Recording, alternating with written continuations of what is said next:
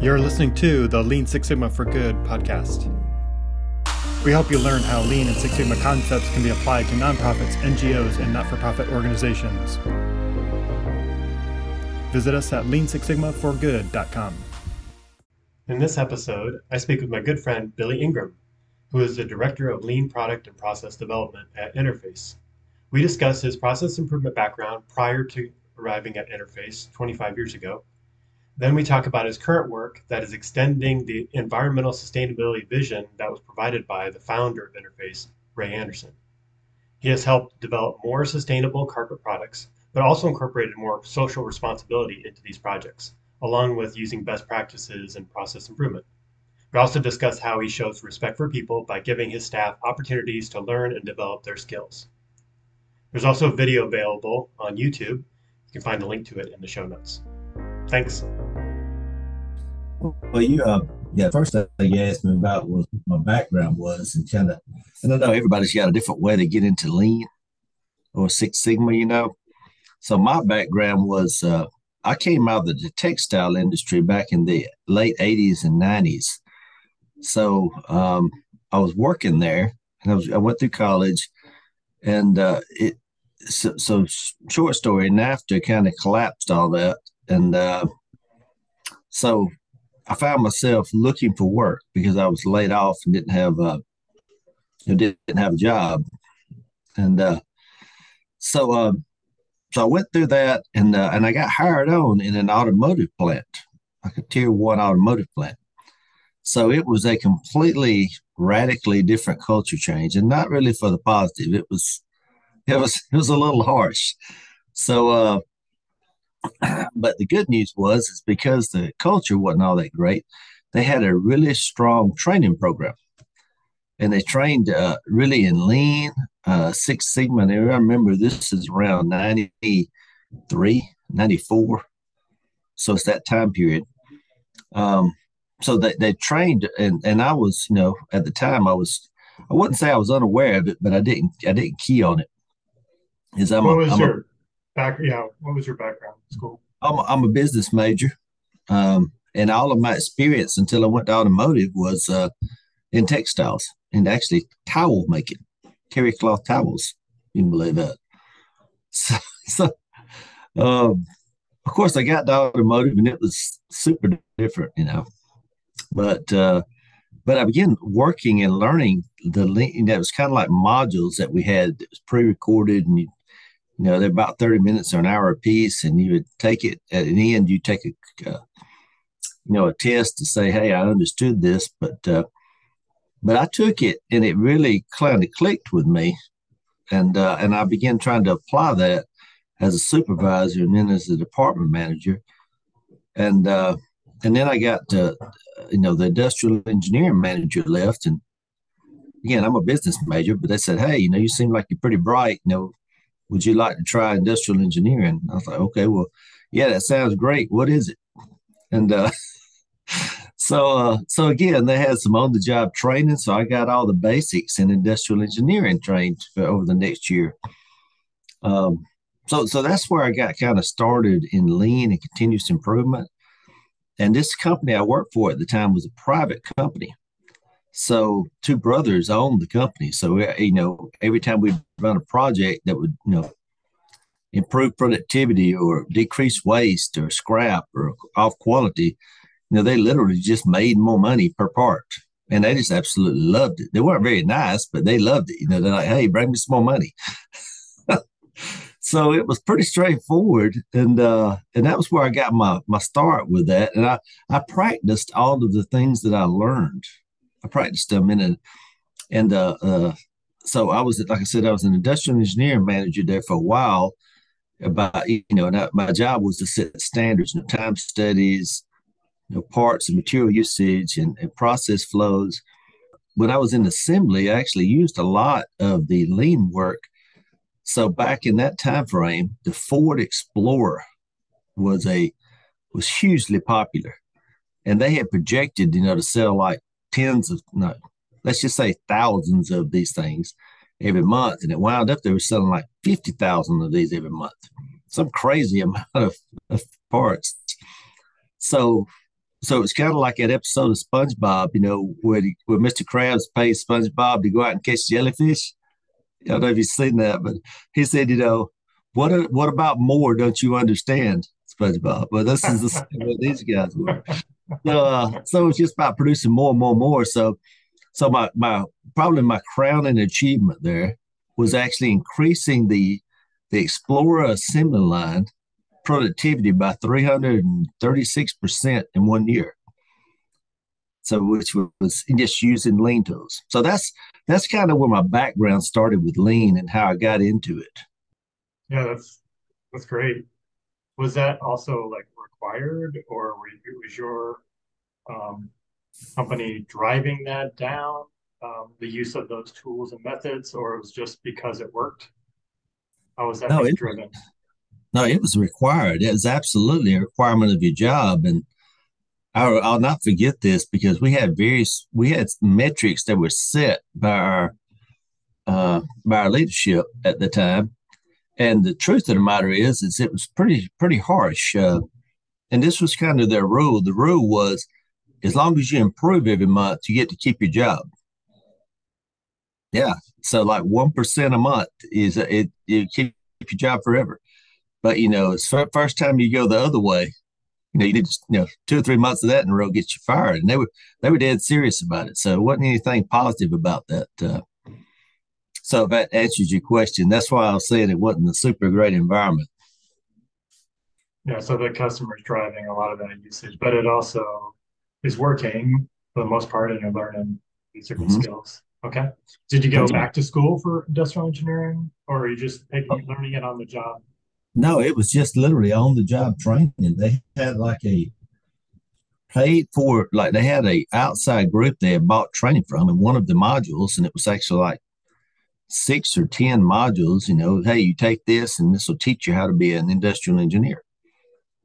So, uh, and that's what I did, and that's where I learned how to do that. And it, you know, it wasn't super complicated, but uh, but nevertheless, it was something I didn't understand, and I put that into practice as well, and that's kind of followed me along through my career. So when I went to work in the automotive industry, about two weeks later, my full time job was finding another job, and it just it took me about five or six years to find another job. Actually, it wasn't that long; it just felt like five or six years. It was really more along lines between like ninety three and 97. So in December of 97, I had sent out just some resumes randomly, and one of them happened to land on the industrial engineer manager's desk at Interface through about four hands. And so, uh, so this lady interviewed me and hired me, and uh, and of course I came to work at Interface then. Uh, unbeknownst to, her, to her, she she paid me, you know, almost double what I was making in the automotive place because I, you know, I, did, I didn't mention to you earlier, but I was about to starve to death too, working but it was better than starving to death. You know, about to starve to death is better than starving to death. So,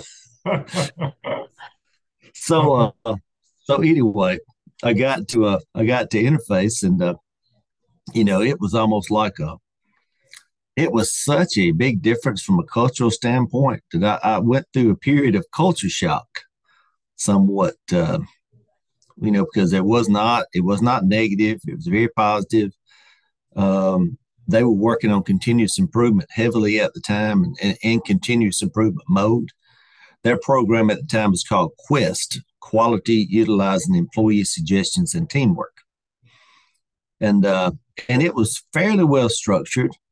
It had it had kind of reached its pinnacle and was on the down end by the time I got here, or going or declining in popularity. And that was 97, you said? That was 97.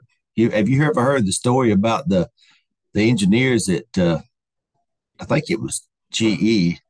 The running joke was they hire the, I think, uh, maybe, maybe it's wrong, but it's a story anyway.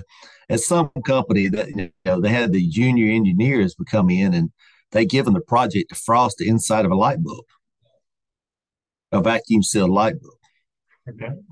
And uh, and of course, the reason they gave him this project because it was a great joke, right? It was funny. You know, they, they'd work on it for three months and wouldn't get anywhere. You know, it was kind of kind of putting them into place.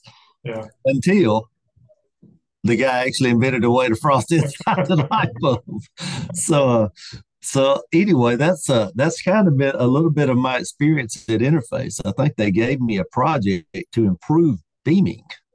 It was a process to get yarn aligned on a big metal spool to be able to get a tufter, which is like a giant sewing machine with a thousand needles, like side by side. So a beam fed yarn through these needles to make carpet, just like a sewing machine does. So the, the uh, and my job, my first major project was to improve beaming, and I went and worked on it for probably about six months, and I came to the conclusion that it wasn't much I could do to improve it other than just something marginal. So, uh, so, uh, so I went and asked, and this is before uh, I've since then I've had a lot of innovation training and, and practice, and and uh, as you're well aware, scissor training. But at the time, I didn't have any of that. I had this lean and Six Sigma skill set, an industrial engineering skill set, and you know kind of limited experience because i was still relatively new in my career you know. So i began asking people you know how would you produce this material? How would you produce carpet if you had what's the ideal method? Every single one of them said the same thing. They said we would use a creel which is basically something that keeps the yarn on the on the cardboard package and instead of putting it onto a big metal beam it would keep it on the package because it, it runs better. And then every single one of them also said, but we can't do that because it's too big. We can't fit it in our plant, all these things in our plant. So, so anyway, I, I, I took the time to sit down and say, well, what makes sense to me is if I had a big ball of yarn, it would all fit in this one spot. You know, 500 pounds of yarn would be a ball you know, five foot tall and five foot around. So, and that's not very useful, but it gave me conceptually a way to say, hey, it'll fit in this spot. So, can we fit it in this spot and still make it useful? Long story short, I came up with a different type of piece of equipment that was uh, unbeknownst to me at the time that was unique and proprietary. So, uh, and of course, uh, uh me again, not being very experienced, I thought, wow, you know, everybody will see this idea and they'll think this is the best thing ever, and everybody will agree with it. That's exactly what I laugh you at. You were early in your career. Absolutely. So I was just super naive. Um, but I learned very quickly that that's not the way that works. So, uh, but I but I would say that the prototype we built, you know, I was able to get enough influence to build a prototype put it on the machine and test it, and it worked as designed. So, uh, and then of course, five years later, after every kind of mad, uh, resistance that you can imagine had been put in place, you know, we finally got the process installed, which was uh, it was very difficult. It was a it was a traumatic time. I thought, you know, it's kind of like out of the frying pan of automotive and into the fire of, of this new carpet making facility. But uh, but the, on the on the on the all, uh, if I look at everything holistically, it was actually a really good experience and a really wonderful learning opportunity. So uh, and and of course, you know, obviously builds a lot of confidence when you actually have some success. Anyway. So tell, that's how us, I got into the carpet industry. Yeah, tell us a little bit more about interface for those that might not know about it. Well, it's, you, you called us at the, caught me at the perfect time, okay? Because literally this month is this 50th anniversary of Interface. Wow. It was established in, in April of 1973. It was uh, so that's when it was first started, and uh, we're celebrating that this month and of course this year.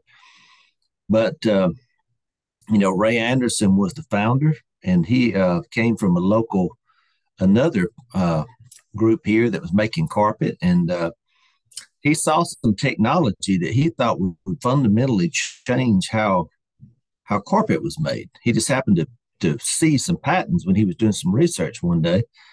He and he, he thought it was so promising that he decided that he would leave the company he was at and start a new company partnering with this group out of the UK called Carpets International.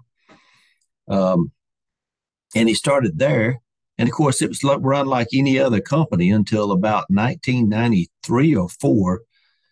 And uh, some customers asked him what kind of what he was doing for the environment. And uh, he had asked that a couple of times that year. And in his words, he didn't have an answer for it because he was like, I don't, I don't know what you, what do they want me to say? You know, we're making money, we're doing great, you know, but uh, so he read a book by Paul Hawkins called The Ecology of Commerce. And when he read it, he described it as being a spear in the chest, that he was very convicted by after reading the book that that he was doing business in a in a wrong way. So uh so after that, literally he called, I think like the next week after he read that, he called all of his board together and all of his senior executives and said, Hey, we're to be a sustainable company. Y'all get busy figuring out what that means. And I'm to help you and I'm to make sure we get there. And of course, they all looked at each other and thought maybe it had a stroke or something. And, you know, because it was so radical at the time, you know. Yeah, at that uh, time, that was unheard of. I think they're probably one of the first companies, to, or at least large companies, that have really made a sustainability pledge or something that says we're going to try to minimize our impact on the environment. That's talking, yeah, 30 years ago. Yeah, it was crazy, and uh, of course, you know, here I come rolling in about 1997, and they just just really start getting this started. Um, but yeah, he was very much uh, uh, a visionary in that regard. Not not only did he say, "Hey, we need to do this the right way," but you know, when he started studying sustainability, he said, "You know, we got you know, we, we can't just do the right thing by the environment. You know, we have to be economically viable and we have to be you know socially viable as well." So, uh, and of course, they went about trying to figure out what that was. Um, how did you how do you find that? And back then, as you you're probably aware of studying uh, that that time of history, and and I was in the middle of living some of that time of history. And, uh, you know, it was a different time where a lot of these definitions that we kind of take for granted now didn't exist. You know, they were being formed, which is pretty cool. But uh, I don't know, it was a little bit like living in the Wild West. You didn't know what was coming next, you know. Yeah. But yeah, so that so that's what interface has been about. And since then, so, so just name off some of the major milestones we've had in recent years we completed uh, our first mission, which was to be short story is to be carbon neutral. So we were able to accomplish that in 2019, right before the pandemic kind of got started, and uh, so that was one. And most recently, you know, a lot of our a lot of our new products coming out are actually carbon negative in what we're working with, and of course, we spend a lot of time evaluating our footprint as we're going through not just manufacturing, but supply chain and how our, our raw materials are made, how they're transported. And then uh, we haven't really talked about the end of life part of it yet. You know, uh, so we haven't get at least not not that I'm aware of. I'm sure that somebody's talking about it Interface because there's a lot of people working on a lot of things. But uh, but some of our milestones have been pretty incredible. You know, we've you can go to our website and get this uh, without having to listen to me babble around about it. But we've we've decreased our water usage by like eighty five percent, decreased our waste to landfill by you know ninety percent. You know, just some crazy numbers that you can't imagine happening at a company. And it was really just it was not any one big thing.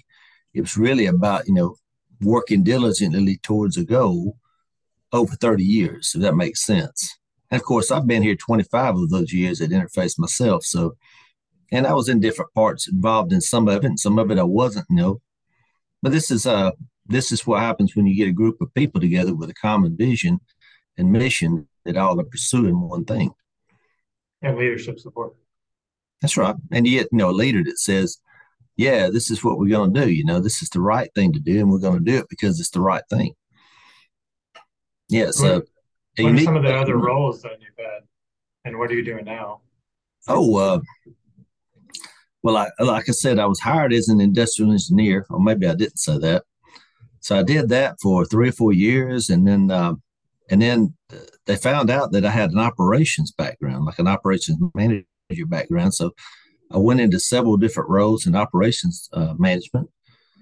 Um, and then I spent some time in uh, IT as an ERP implementation uh, specialist or functional analyst, I guess would be the closest thing that could be described. Spent three or four years doing that. Um, I was exploring that as a career path until I found out that it was not what I really wanted to do. So it took me that long to get out of it after I decided I was going to do that.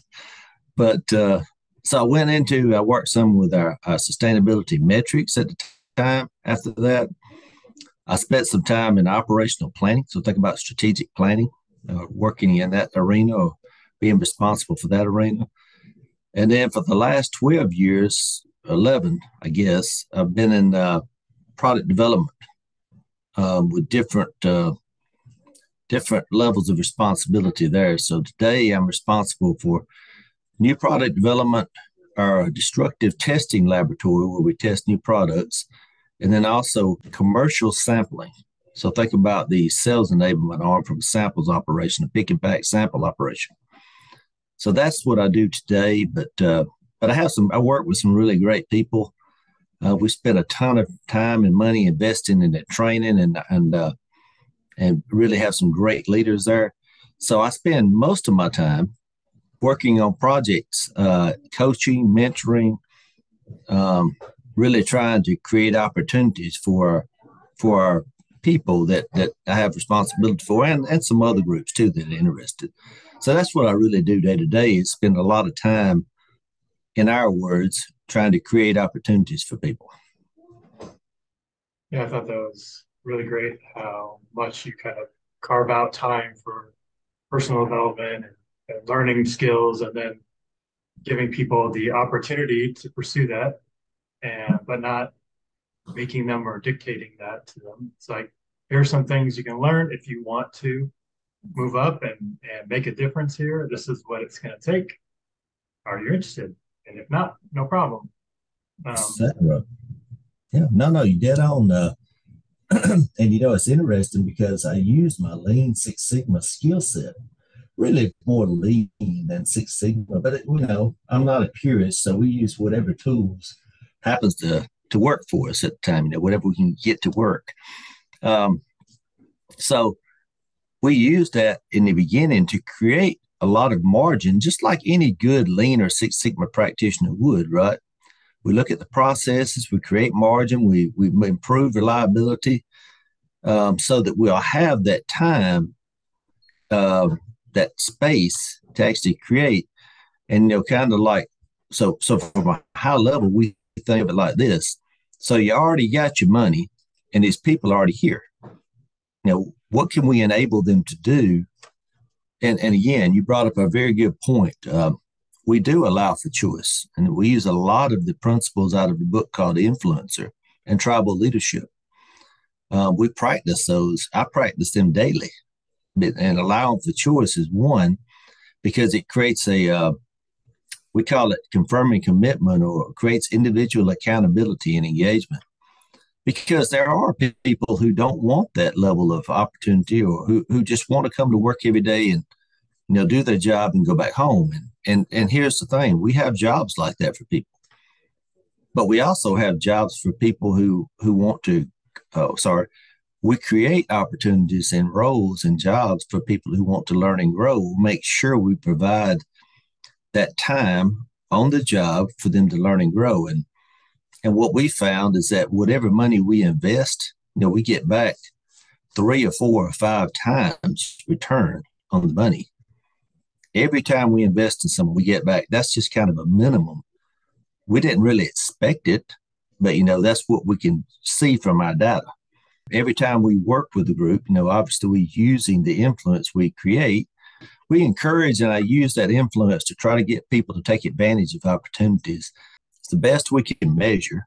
And this is this isn't formal, but this is uh, us looking at engagement as you as any person would, and saying, are they actively engaged? Are they are they disengaged, or are they actively disengaged? So we have somewhere between seventy and eighty percent engagement in the areas that we offer this opportunities in. If you like this topic, please check out the Lean Six Sigma for Good book series with the subtitle Lessons from the Gemba. We have recently released Volume 2 in paperback and ebook, and we will have the audiobook ready later in 2023. Volume 1 is already available in paperback, ebook, and audiobook. Within each volume, there are eight chapters written by different Lean Six Sigma practitioners who have applied their skills to nonprofits, NGOs, not for profit organizations, and government agencies. Proceeds from the book sales are split evenly and go to the nonprofit selected by each author. Go to lean6sigmaforgood.com or search Amazon for Lean Six Sigma for Good to find the book series. These books make a great gift for your process improvement team or someone you know who works at a not-for-profit organization. And uh, and when we say engagement, I don't mean that they're just doing what's on the job description. We define engagement as they're doing their best work by all means at the level they're capable of. You know, because people have different abilities and different levels of ability, right? So by saying best work, then that that gets away from having a finite measurement because what may be the best work for you may be different for me because we have different skill sets, different experience, and different levels of training. So that's uh I, I don't know if it's unique, but I haven't found other people that's doing this type of or maybe thinking of it this way or working through it this way. I love to because I love to compare notes with them, but it's kind of lonely sometimes when you're by yourself. You know? But uh, but nevertheless, it's working good so far. We're getting some great results. Uh, and and you're dead on. We use a lot of other influence techniques. One of the other big ones I, I practice almost every day is demonstrating sacrifice. So anytime you sacrifice your time, your money, your ego, or your priorities for someone else, then you have the opportunity to create influence with them. And in our case, we teach our leaders, and so so I talk about creating influence with others, but to what end? Now, what's the end of creating influence? Now, I'm not trying to manipulate people, so so we use social responsibility principles as our kind of like our plumb bob and our me, uh, level. And we so we hold our leaders, and I hold myself to this, being accountable, transparent, ethical, and I'm required to respect the other stakeholders with, with whom I am either going to engage or impact. So, and, and of course, there's three more, obviously, three more principles, as you know. So I'm trying to respect international norms of behavior, respect human rights. So the last one is respect for the rule of law. That's what outlaws don't remember that one. uh, but the, but these are the things we key on. So why would you create influence except if you're going to do the right thing with it, right? So now, for me personally, this aligns with my beliefs, which makes it very easy for me to follow. You know, I wouldn't be able to follow it if it if it did, if it was at odds with my personal beliefs. So, and the thing is that, that this is in line with most per people's personal beliefs. It's aligned with most mission and vision statements. So it's it's a it's a real easy way to give people some basic principles to follow that they can actually practice every day. And of course, obviously, the more you practice this, the better your culture gets, right? Uh, because everybody generally wants to be treated the way they want to, you know, they want to be treated in a good way, and that's the way that you should expect them to treat others. I know that so, sounds a little bit far fetched, but that's what we're doing. Yeah, so. Yeah it's uh, it's it's amazing. Um, and so, how would you say like being an interface allowed you to either tap into those personal beliefs, or do you think you brought that with you and they were able to try and pull that out of you in your in a work environment?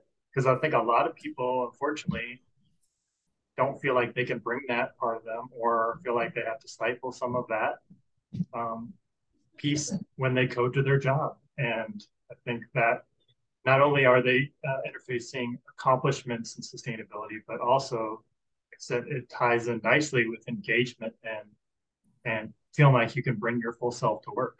Um, so how do you think that worked in connection with each other or not? Maybe separate? Well, here's the thing is that it hasn't always worked here. Um, but because I had a good lean skill set, this is why, you know, and this is why I shared what I did Lean Six Sigma World Conference, because I think people that have the Lean Six Sigma skill set already, or any type of continuous improvement skill set, let me just say it that way. And I won't just talk about just Lean Six Sigma. Yeah. But if you have that already, then you have the ability to create margin, at least economically, right? So when you're able to create economic margin, then, then a lot of times the easier sell is to create the margin and basically say, hey, I can create this margin. Can I can I keep some of this for myself? And and as a rule, you know, if you think about it, most people, most if even if you're talking to senior leaders, are they're they're aware enough to know that you know, yes, you know, you I get the eighty percent and you keep the twenty. You know, because otherwise you don't get the 80% again. You know, that's how continuous improvement programs fail, right? So, uh, so that's uh, that's part of it is you can use that. Um, so, so just so you'll know, I don't necessarily have corporate level support. This was started in the middle. So I thought that the scissor process or, or the scissor method, which is continual improvement for social responsibility, it filled a gap that I had in my skill set so, so this is no egotistic, egotistical statement here, okay? But this is just a fact. When I got to Interface, and and of course, I'm a practicing Lean Six Sigma person, so I have a lot of experience, and uh, and and I feel very confident of being able to pretty much just go anywhere I want to, and and be able to create some kind of improvement method, right? And that's all economic. Now, so so I'm very comfortable in that realm. And since I work at Interface and everybody talks about sustainability, which most people they equate sustainability with environment. You know, and then oh yeah, and it's also economic. But but what they don't do is you never hear them mention social. Sorry, they might mention social, but if you start actually trying to find something social that they're doing, it's hard to find, right? So uh, well, I had this same gap. You know how I recognized this was really interesting is that I was actually I came back from vacation. I love to take my vacation around, you know, th- uh, Thanksgiving and Christmas because it's wintertime. I like being outside and like to be, I like to hunt and stay outside and work in a farm, you know. And um, I came back to work, you know, and I, I'd had all this time by myself and I was being retrospective and kind of introverted and just thinking through so I was looking at the projects. This was 2015. And I had attempted six projects, yet I was only successful with three. And uh, I started off like everybody else does, and I was trying to understand why the other three failed. And I thought, well, you know, it ain't the idea. You know, the idea was pretty sound. Um, it's, um, you know, was there was there any kind of issue with the equipment or was there any kind of issue environmentally? So I actually took sustainability just in a conceptual form and said, all right, do I have, if this was going to be a sustainable solution, if these projects, I'm going to just evaluate them through that lens. Economically, is this project viable? Yes. Environmentally, is this project viable? Yes. Socially, is this project viable? So it, it occurred to me then I did not even have a means to measure it or understand that. So in that that course for me, this is a gap in understanding. So as a learner, I said, okay, well, I got to figure out some way to fill this gap. So I began searching for a way to fill this gap, and you know, pro- through Providence, I ran into Holly at Holly Duckworth at a at a Lean Six Sigma conference. Actually, it's the Lean Six Sigma World Conference, believe it or not. And uh, luckily, I was in front of her speaking, and I was talking about what I knew about Lean Six Sigma and sustainability.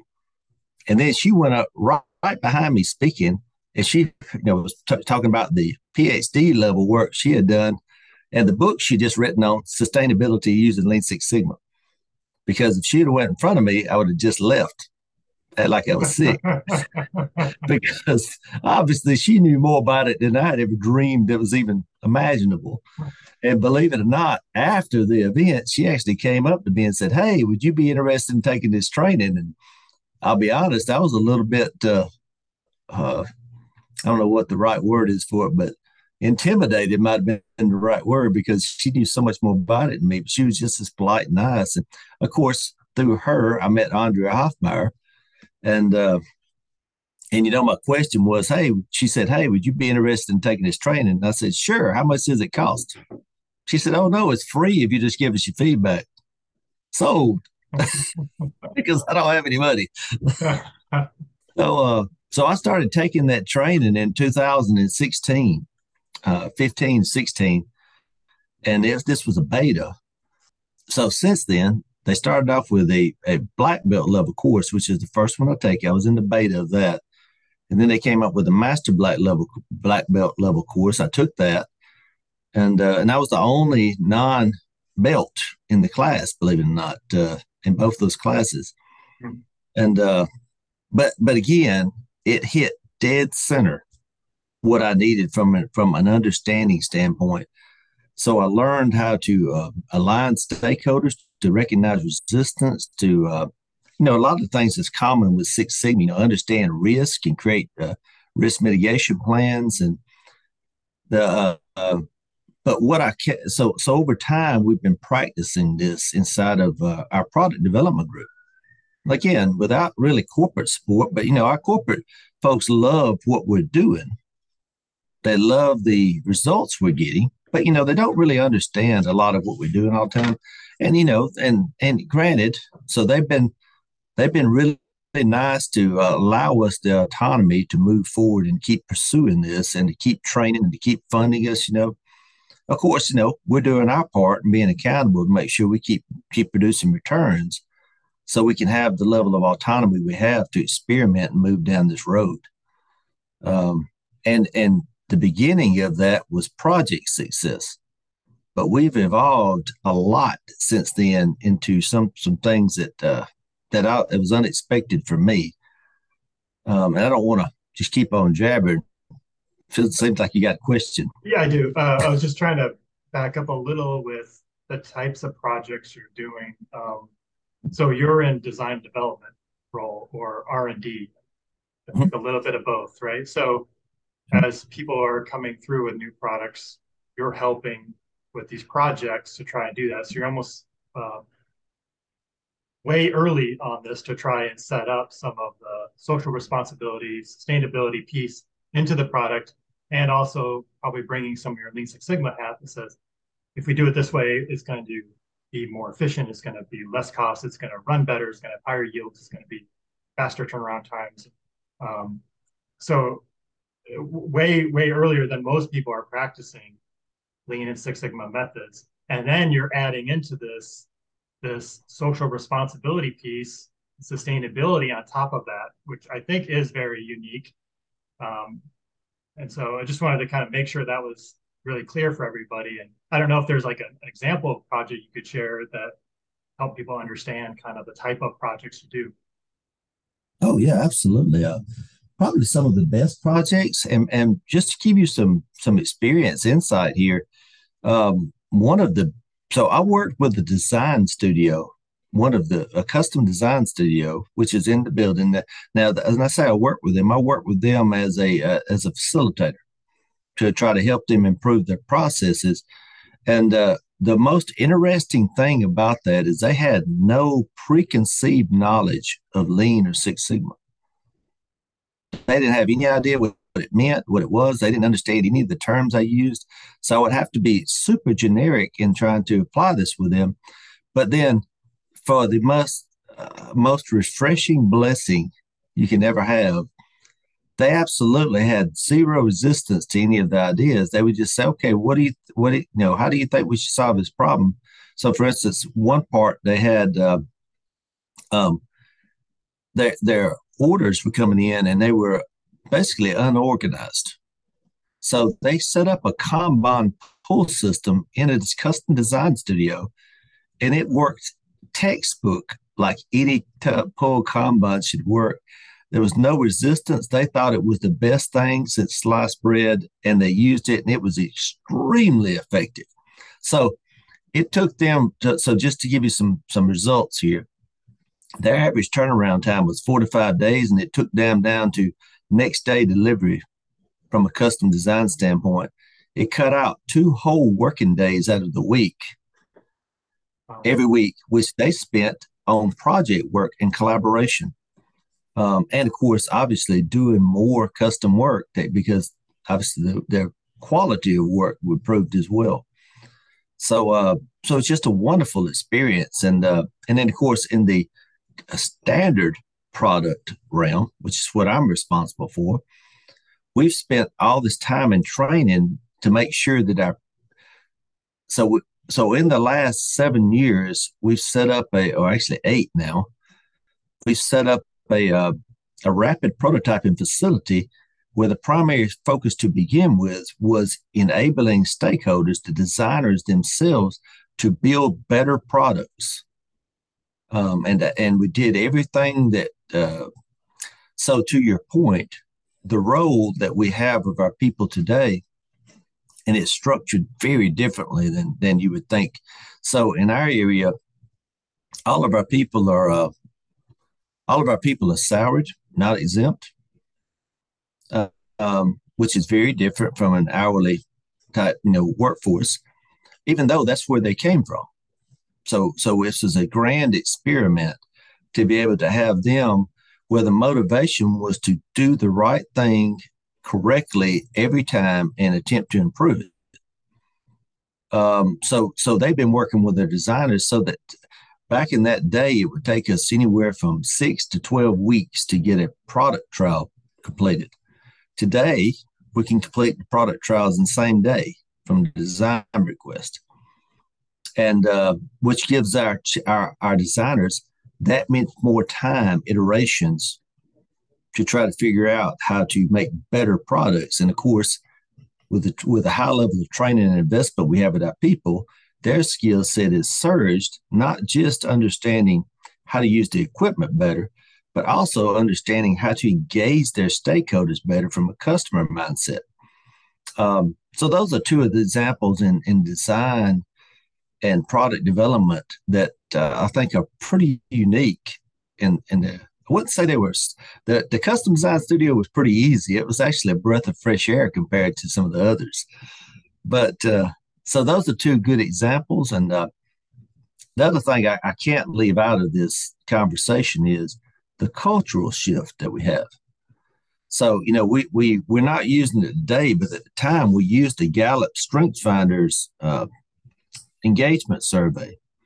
So in the in the three years between 2015, actually it was 2015, 2019, so it was four years, but we were only working on this for two of it. So we were able to improve the scores on this engagement survey by about 30% in our area.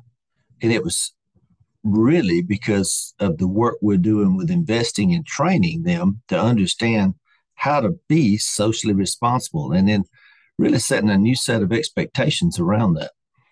So, um, which that was the first clue.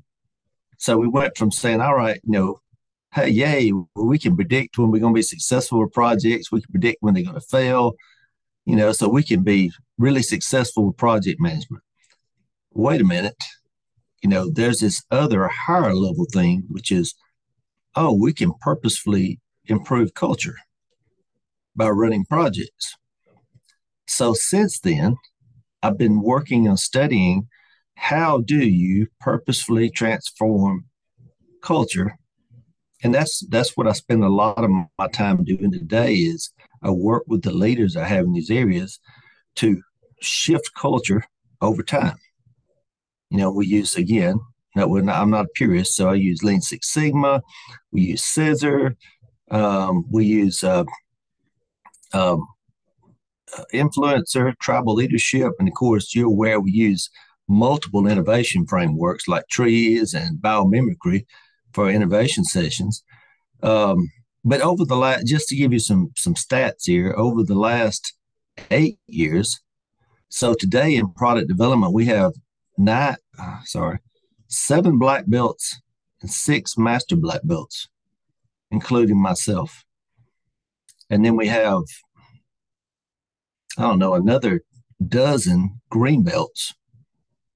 And then we have the samples area, the commercial samples area. They're the newest group, and we're hopeful to start our training of them this month. In the about half of them in the green belt training, and uh, part of this training is not necessarily that they're going to facilitate projects, but that they're just really learning the language that we're talking. Because I don't know if you can I'm kind of being more generic in this in talking with you, but we have our own unique language now that we talk talk when we use these terms and principles, which is pretty cool. But uh, when you're here and you're part of this team, but but you know it's also kind of confusing when you're talking to people that's outside of our group. So, but language is a big deal for us as well. Um, you know, we're trying to trying to create opportunities for people, and we we, we encourage people to take initiative.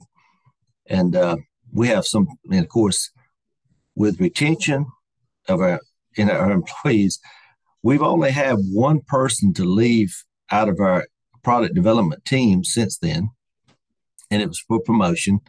I guess technically we had two more leave, but they were all they were promoted internally, um, internal to Interface. So uh, and you know we hold those up as you know this is the this is how you win.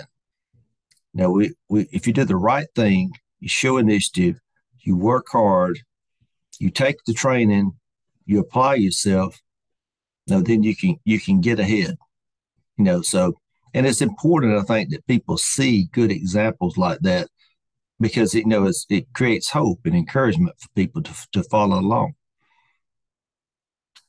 but the culture piece has been a huge change for us, and uh, I've learned so much through this process. That, you know, it's almost like I'm a different person than I was seven or eight years ago now. Yeah, and I think when we met, we were in, I think it was Durango. I can't remember if we were in mm-hmm. training sessions together with Sherpa and learning about scissor continual improvement, mm-hmm. social responsibility. Um, mm-hmm. And then we met in uh, offsite Durango, Colorado, and um, and we've continued to stay in touch and uh, speak at conferences, usually at the same sessions because we're talking about similar topics.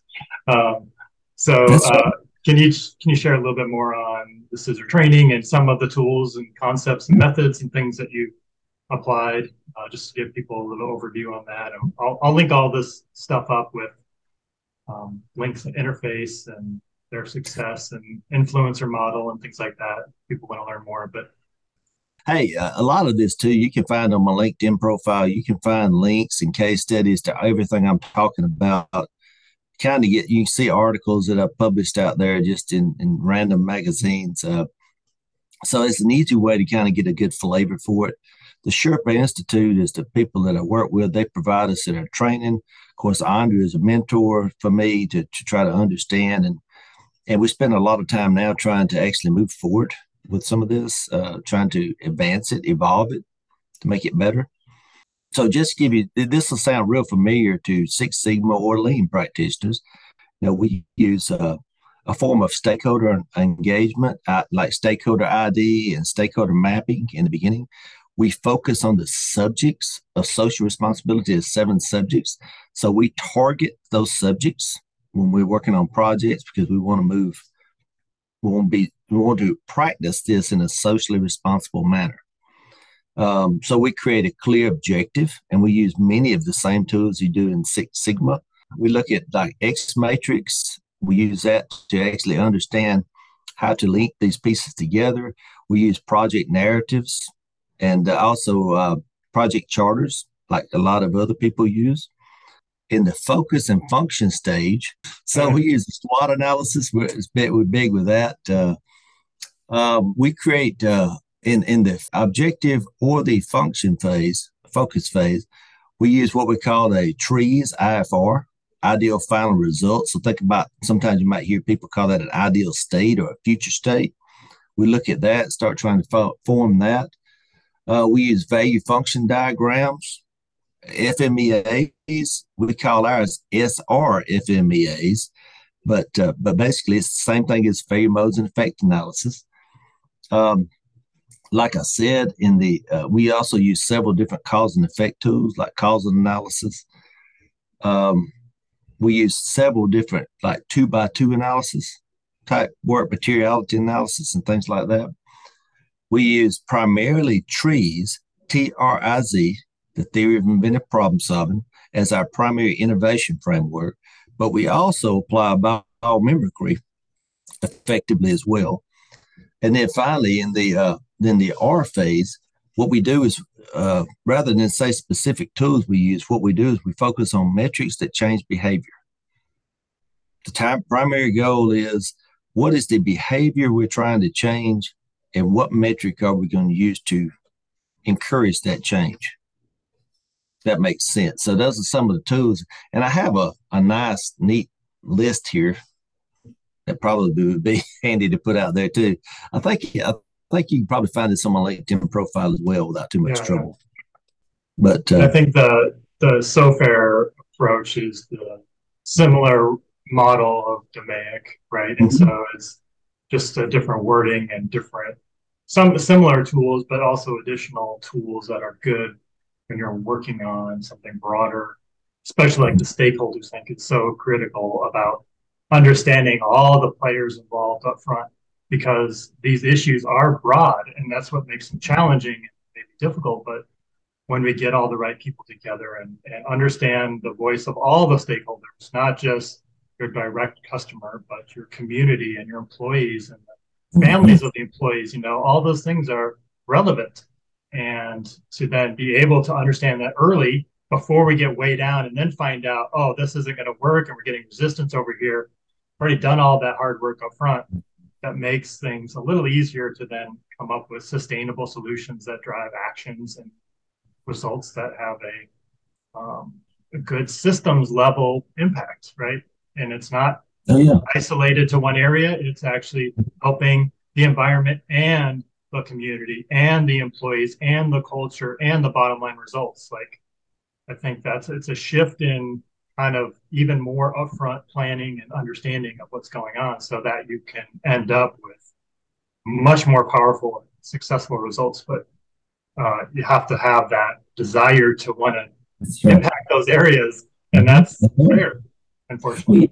You know what's you know what's interesting about this too is that one of the and I explain this, you know, because I, I speak, you know, I speak about this a lot. And one of the ways, you know, you have to kind of get to the point. I know it's hard if you believe I can get to the point, but nevertheless. so one of the things up front, um, the, one of the big differences I noticed between DMAIC, DMAIC focuses on the customer. You know, it's it's, it's fo- customer centric and focused.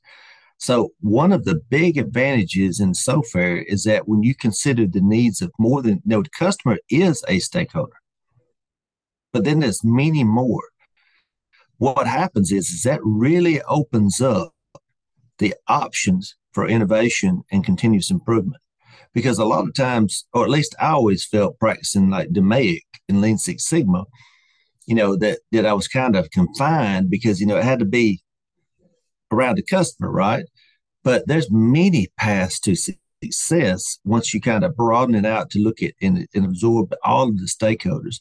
Plus, facilitating this type of method and getting in a broader group of stakeholders to facilitate. I know you can do that with DMAIC as well, but uh, but when you bring in a broader group, like I was talking about, bringing in design and marketing, and uh, and and some of these areas that are, were unfamiliar to me when I was in operations, then you get a very different group of perspectives, and you get a much broader ability you know how when you practice value stream mapping or process mapping, one of the big benefits when you practice that is that everybody gets to the same level of understanding by the end of it, right? Or similar at least. You, you kind of even it up. Well, it's the same thing here, but even broader. So there's a much broader appreciation for other skill sets and work and much less of a tendency to minimize it or to or to minimize someone's knowledge because it's not like your knowledge. So it really gives you an opportunity to include and to amplify voices. And just like any other good facilitator, right? You get in this, you get in here when you got people that are quiet. We have only we only have a few rules for this, but one of them is if you attend, you have to participate. We don't allow spectators, and that's not unique to us, you know, or to our method, but because we want your input, and you should be here because you want to be here, not because you're required or or you feel compelled or you trying to report on this to someone else who might have sent you. You know, you need to be a participant if you're going to be here and actively engage. So so yeah, it, it has a it, there's a there's a big difference, and and then again, one of the other big differences, in my opinion, from practicing this and DMAIC is at the end, the metrics focused on behavioral change, having a few metrics that are that are very much focused on changing the behavior. That again, remember, it's just focus, right? The the F is for focus and function. So in part of our training, in one of our special courses, the innovation specialist course, um, we're taught how to create functional models. So when we talk about function, we literally are talking about like functional programming. We're going to target a very specific component or function or group of functions. And we're going to focus our efforts because, you know, a shotgun doesn't have much effect at 100 yards, and your rifle does. So what we do is we'll pick out a very few things that we carefully measure. You know, we create lots of ideas and then we evaluate them brutally. And we get the ideas that, you know, are the, are, are you know, just to use some of the common criteria that impact the most stakeholders, but involve the fewest. Because, you know, the more stakeholders you get involved, the harder it is, right? right? And they cost the least and they give us the most bang for our buck. And then, of course, we talk about is this going to advance socially responsible principles? Is this a sustainable solution? Can you can you say that this solution provides economic, environmental, and social value? It's just a yes or no question. So these are all criteria we've used because we've run probably over the last eight, ten years, seven years. Let's just be conservative, say seven years. We probably have ran 45 or 50 formal projects in this manner that we, you know, because remember it's about practicing this and getting better at it. And uh, and we've had a whole battery of criteria to measure these solutions. Remember, we want to get those ones that are the best solutions, the sustainable solutions, uh, ones that really make a difference in that way. Because if we're going to be a sustainable company, how can we not be implementing sustainable solutions, right? and it's got to be including the social piece. And from my own personal experience, I had a huge gap in understanding of the social piece. And now that I understand this, I very much now I feel like uh, I am enabled. Matter of fact, I say that most projects I work on are just purely I focus on the social aspects first, whereas in the past, you know, I would avoid those social problems. And matter of fact, I say this in a lot of places I speak. I go as far as to say this just as a challenge to people. You know, I I know personally, I've seen many capital projects be put in place and approved so that so that you know people wouldn't have to deal with, with social issues. You spend capital to avoid social problems, and clearly it doesn't work, right? You've seen it before too, I'm sure. Everybody has, I think and you say, why, why they do that? And they say, oh, it's going to solve this customer problem. And you're like, it ain't to solve that problem. They just throwing money down, down a hole, you know, just putting in a pot burning it or something. Anyway, so uh, I don't know. I hope I answered your questions about that. I kind of get lost in my own talking. Yeah, no, that's great. Um, I think that is there anything else you wanted to discuss or talk around this topic? Because I think you hit pretty good summary of Interface and its efforts and sustainability and how you fit into that role and your process improvement background and then bringing it um, uh, through into early phase development work and then adding in this piece of social responsibility to it and some of the tools and methods there. Um, yeah, I think it's like I said, I don't, uh, if I know of other people or maybe people watching this or listening to this have some similar background, let's reach out to Billy and, and make that connection because I don't think there's a lot of people doing that yet. And I think that's you, have you've, you've already shared why that's so important and why it's so powerful. Um, and so I think it's awesome and it's exciting. Well, that, and and here's the thing: is I would love for people to to understand how to do this because, And the reason I would like for other people to understand this because it's been such a blessing to me. I mean, I feel very confident in my ability to solve problems. It doesn't matter which realm of sustainability it's in now. You know, and, and, and that wasn't that this wasn't true five years ago. You know, I was still just beginning to learn how to use this. And and I believe in individuals who practice this or who learn this, it really increases your self-assurance and your confidence of being able to to truly engage with problems that are complex, especially socially complex problems, which people tend to avoid. It, it gives you confidence to engage, knowing full well that there are solutions out there that can be put in place.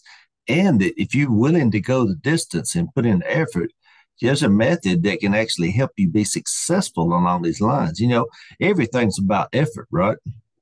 If you just want to want to put the effort in, I can be, you know, a rock star and have a great guitar skills if I want to spend 10 hours a day playing the guitar, but I don't want to do that. That's right.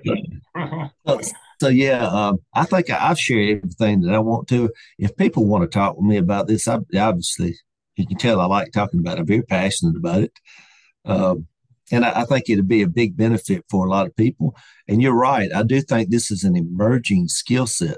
I see more and more evidence that you know this is this is a great way, and I, am very grateful to the Sherpa group for, for and and and God for putting me in the right place and right time to get this done. You know, to, um, because it has been a big blessing to me and to others, and uh, it gives you a, a, a much better sense of I wouldn't say self worth, but uh, maybe that's the right word. It gives you uh, it, it look gives you the ability like uh, to understand problems, and uh, I, I have no fear of, of problems or problem statements. It's just a matter of which one I want to spend my time working on today. And and as I said, I do tons of coaching and mentoring of the groups that, you know, we got people practicing at all sorts of levels with this, and uh, of course, that's good for them. And one thing I didn't mention that we focus on a lot, but this might be important. We focus a lot on creating mutually beneficial goals. Goals that are good in this order goals that are good for the person, their function, the company, and our mission. Just they need to, you know, you can't have something that is unbalanced. Like you can't be saying, "Hey, you need to do, you know, take one for the team," because that just creates resentment. You know, you can't have somebody doing everything that's good for them because that's that's called stealing.